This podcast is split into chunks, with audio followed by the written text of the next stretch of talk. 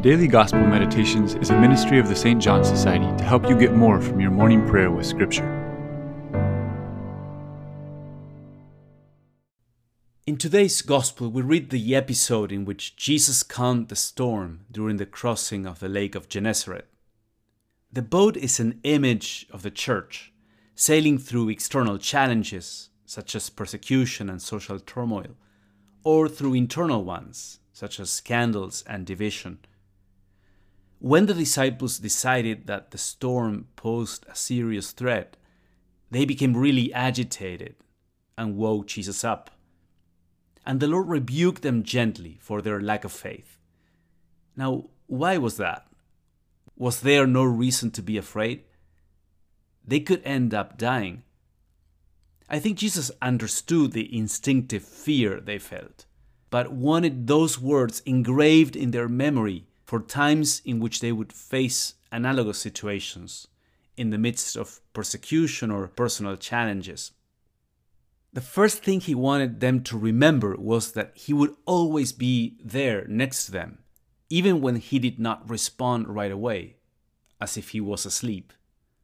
The point is that the disciples had seen Jesus perform all sorts of miracles and signs, and so they shouldn't act as if they hadn't seen that. They shouldn't have given in to panic because he was asleep for a moment. The same thing happens in the journey of faith. Many of us have direct experience of the great power of God. So, in moments in which He doesn't give us an immediate and evident answer, there is no reason for us to panic or lose faith.